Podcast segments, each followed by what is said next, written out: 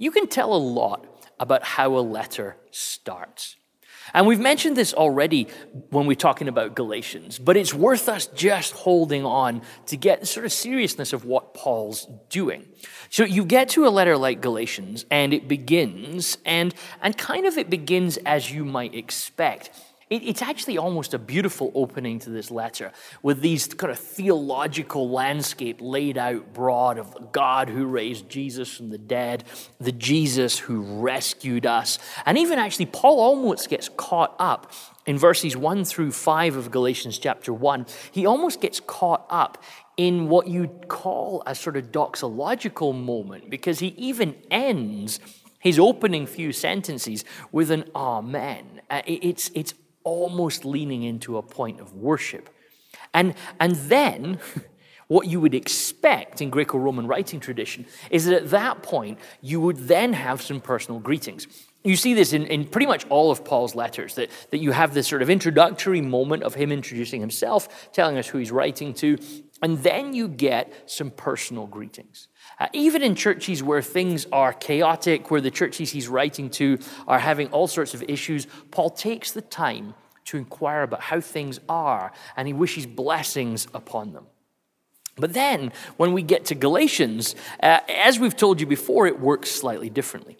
And I want to just read Galatians chapter 1, verse 6 through to 10 for you, uh, and just sort of lean into this with me. Verses 1 through 5, this beautiful, beautiful opener, talking about, closing with these words in verse 5 To whom be the glory forever and ever. Amen. Then we get to verse 6.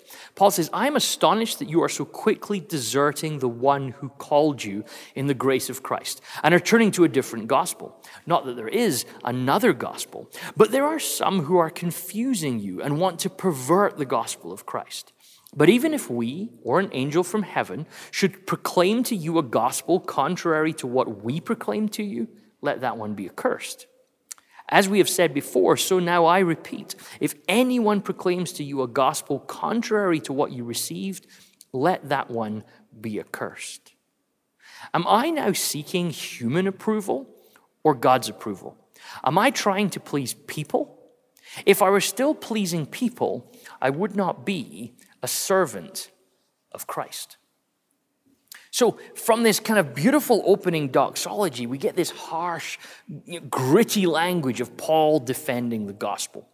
And at one level, you might want to ask, well, what's fired him up? Why is he so concerned about what's going on in Galatia? The language he uses of abandoning the grace of Christ or turning to a different gospel, although he really wants to remind us that, that the gospel's a zero sum game. There's not different options of the gospel. I like this particular take on the gospel, and I like that particular gospel. No, Paul says there's either gospel or there's non gospel. It's a binary. And if you take gospel and do something to it, Paul says that's to pervert the gospel. That's actually to undermine the gospel. That's to destroy it. You don't end up with like diet gospel or gospel like, but either there's good news or it's not good news.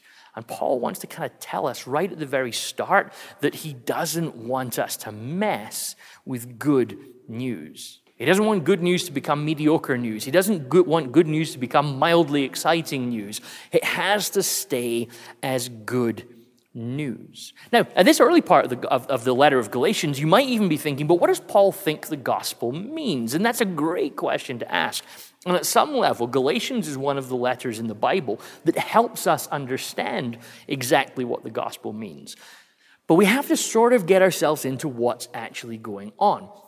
So, what's going on that calls Paul to, to abandon tradition, abandon formalities, and move from opening to screaming at everybody instead of going, hey, you know, how's everybody going over there? But instead, you get these accusations of abandoning and perverting the gospel. Well, and we're going to talk about this more across this, this series as we take our time and navigate through Galatians. But essentially, what seems to have happened in Galatia is that after Paul has planted the church there, and Paul's general policy would be he would go to an area, he would meet some people, they would decide they wanted to follow Jesus, and he would start to kind of form that into a small local assembly of Jesus followers. And, and so these Jesus followers would then start to meet and, and get on with things. And then Paul would invariably move somewhere else and go continue planting churches elsewhere. What seems to have happened in Galatia is after Paul has left, Another group of Christians have come from a, a Jewish Christian sort of context, uh, and, and, they've come having had apparently some sort of conversation with some other Jewish Christians in Jerusalem. And essentially, it boils down to this when they turned up in Galatia, they started to ask the Gentile Christians, the non Jewish Christians in, in Galatia, to start observing and following Jewish religious law. There's much more to talk about what that involves, but for now, let's just hold it at that. Some Christians who were also Jewish turn up in the Galatian churches and say, hey, you Christians who are not also Jewish, you need to start obeying Jewish law. Now, for Paul, Paul then says, well, this is to move away from the gospel. It's to move from one gospel to a different gospel but there is no such thing as a different gospel. So you've taken good news and you've turned it into something that isn't good news. And just again, pause right there for a moment and think why is it that Paul thinks a group of Jewish Jesus followers telling some non Jewish Jesus followers that this is how we've historically followed God and we'd like you to be part of that? How does that move it from good news to bad news, from gospel to non gospel? And for Paul, it's because the gospel speaks to us about issues of difference and disunity. To ask these non Jewish Christians to start to observe Jewish law, for Paul, is, is inappropriate because what it's starting to do is, is basically to suggest that the cultural behavior, the cultural way of being, the religious sort of uh, cultic practices of this particular ethnic group are now being imposed on this other group and said that you have to do these religious practices and these ethnic practices in order to be considered a proper Christian. And so, what Paul seems to suggest is happening there is that we've taken being a Christian or being a Jesus follower or hearing the good news, and we've started to embed it with cultural identity. We've started to embed it with, with things that they do over here, which inadvertently then starts to say well, this group of people have an advantage over this group of people, that this group of people are slightly better than that group of people. So, if that group of people want to be proper Christians, they need to not only believe in Jesus, but they start to also have to start looking like and behaving like this other group of people. And we have all sorts of language that we would use in, in, in our day and age to describe this.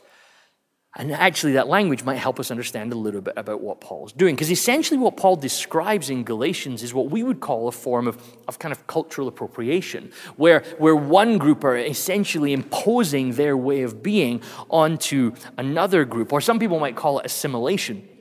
That we're saying to this new group of people, you will be much better and much more acceptable to us if you behave and act like this. Now, let's just be clear here. We're not saying that these Jewish Christians were, were bad because they were, they were following Jewish laws still. And we're not saying that these Gentile Christians were bad because they weren't. What we're saying is these two groups of people are different. And by trying to make them be culturally and ethnically the same, we're saying things about these two different groups. Essentially, what Paul's trying to battle with is the sort of stuff that we find at the roots of colonialism, of actually trying to change people to be a different way in order to help us in one group accept the way another group behave.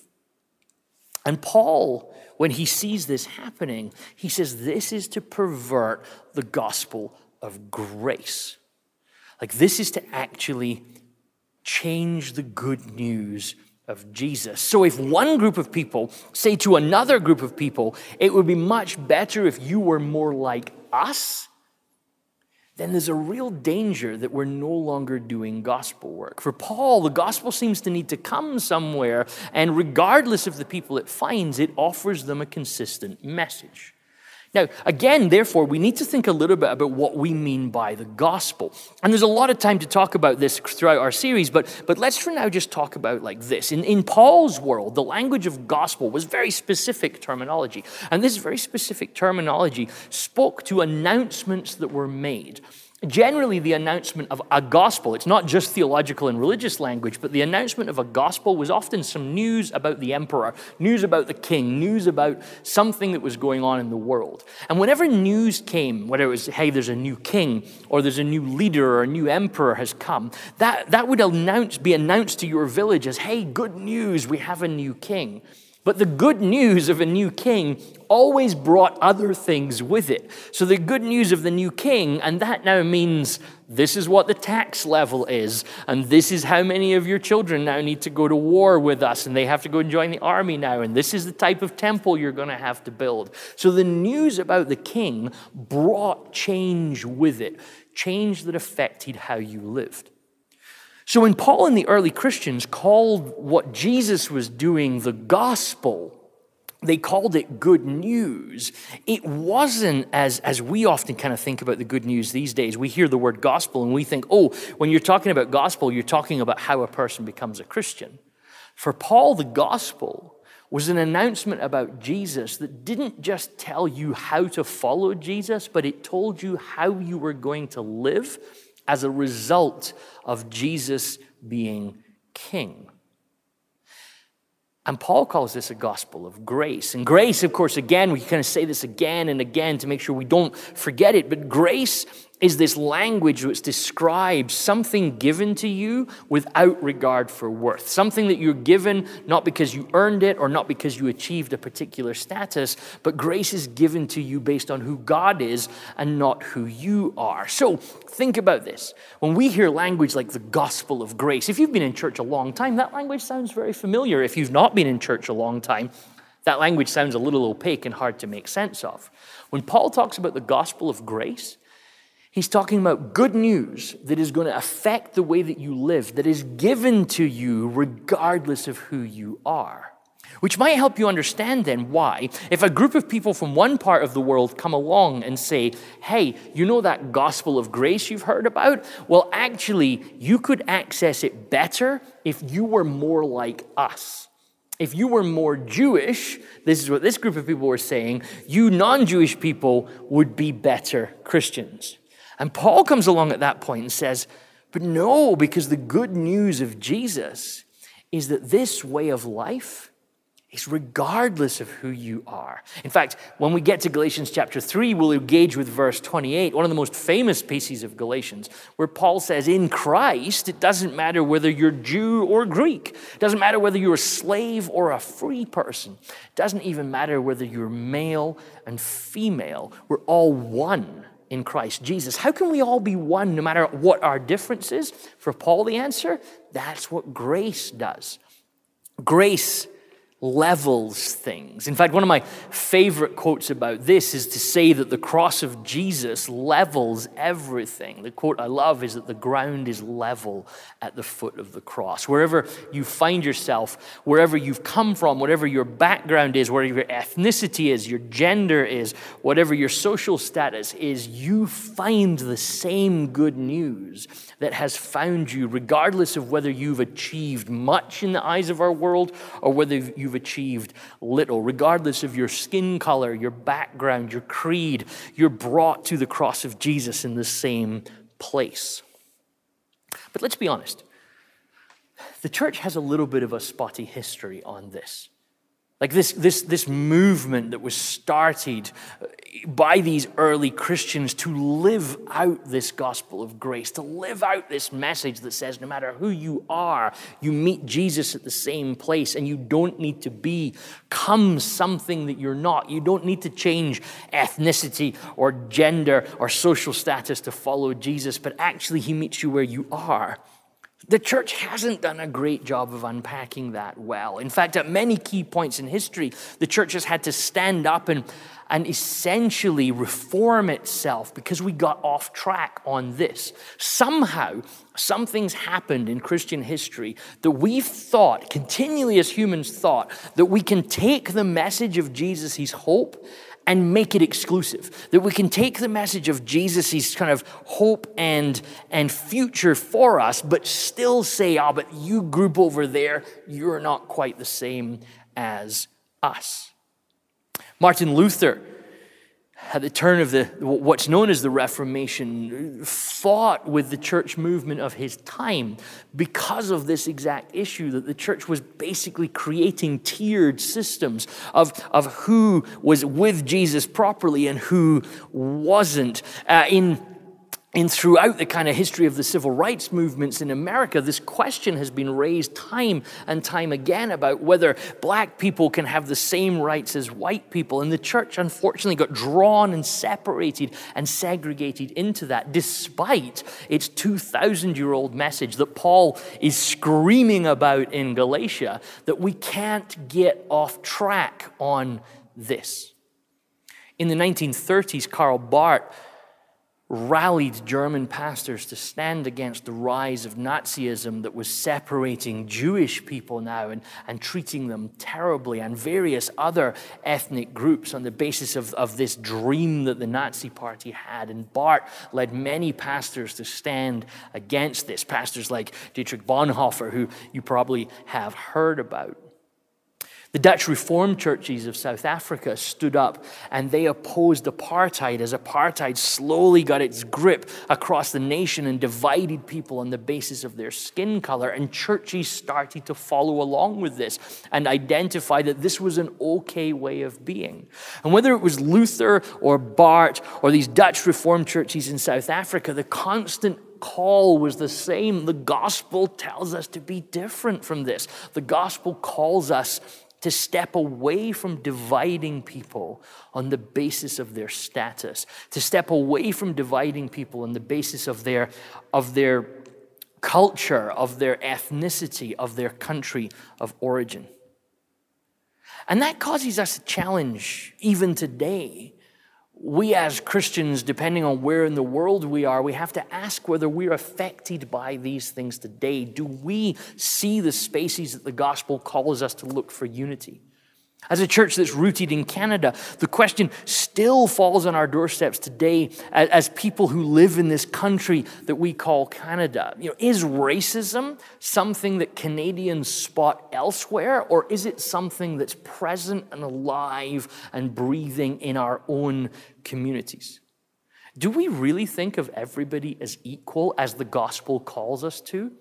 Or are even in this land that's full of immigrants and indigenous people, have we still not actually figured out how to see each other as equally?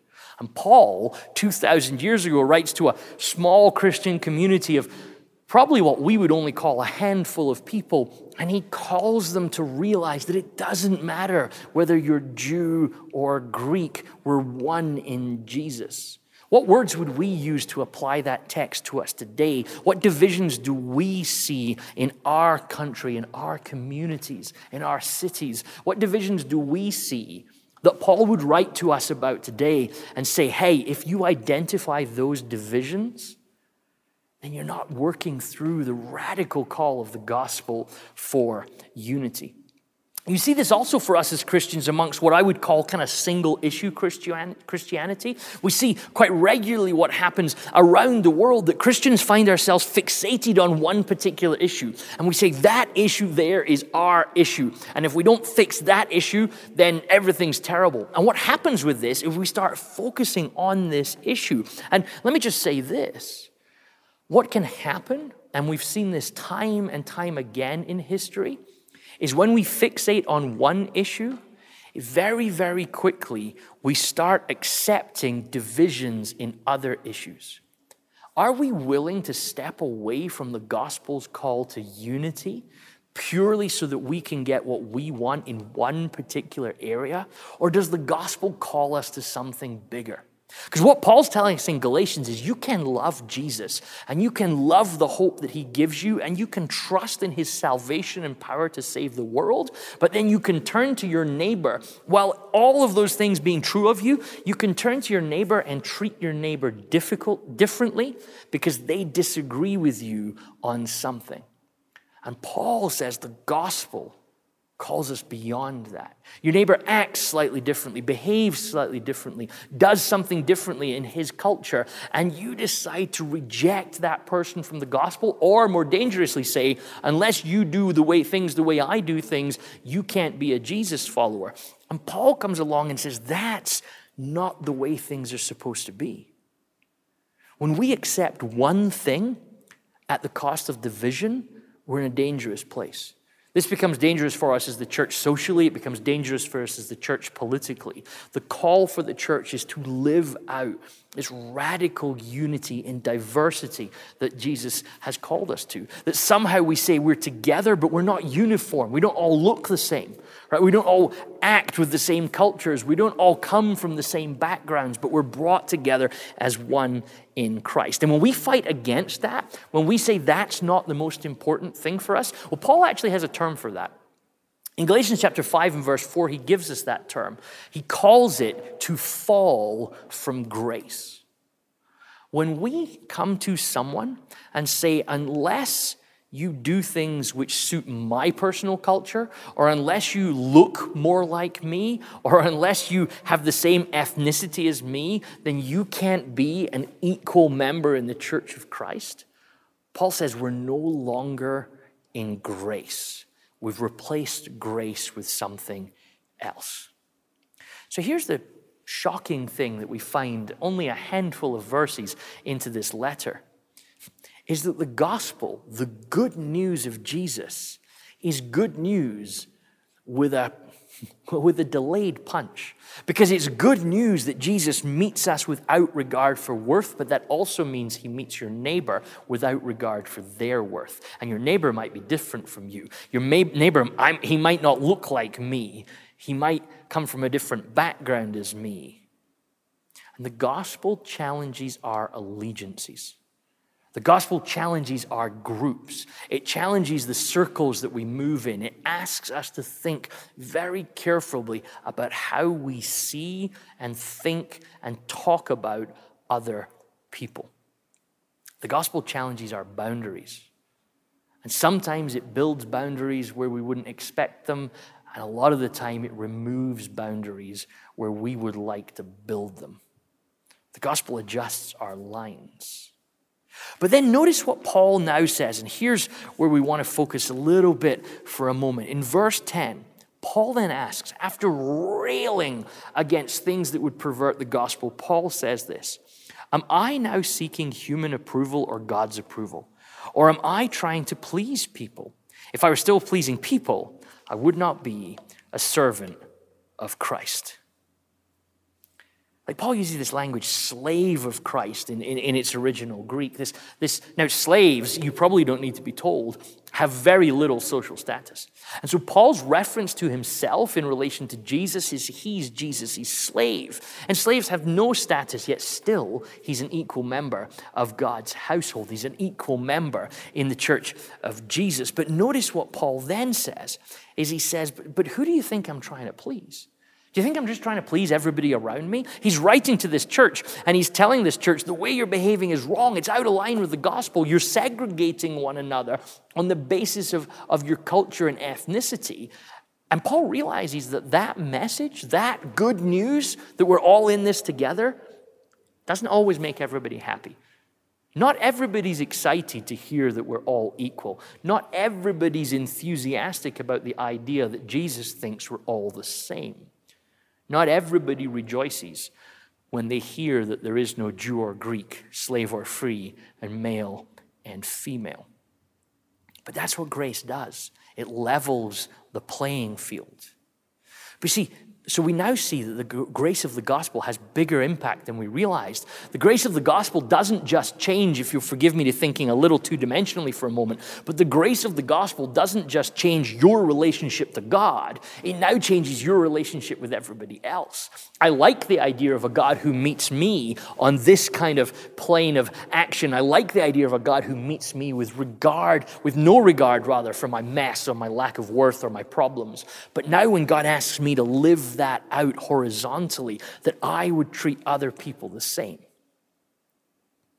That's a little bit more difficult. But here's the good news if everybody is equal to God, you don't need to care about what everybody thinks so much anymore. Paul says, Hey, am I trying to please people? Well, what you start to realize the more you engage with Paul is he actually doesn't really care what other people seem to think of him. Well, how can you not care what people think, Paul? Well, because he understands grace. Because I might feel inferior to you, or you might feel inferior to me, but in God's eyes, we're all the same. So if I'm really listening to what God thinks about us, I don't need to care so much about what you think, which for Paul makes him say, I don't even really care whether you're pleased with me or not. I'm here to tell you that the gospel brings us all in this together. Like, I think that so much of what we do in the world is impression management. It's like we're constantly trying to navigate how other people perceive us and how other people see us and whether people like us or not. Whether some people talk about us keeping up with the Joneses. Most of us tell our kids about how to avoid peer pressure, but we're terrible at avoiding peer pressure ourselves. We're constantly being shaped by what our neighbors and our colleagues and our friends and family think we should be. It's like we're just trying to keep up.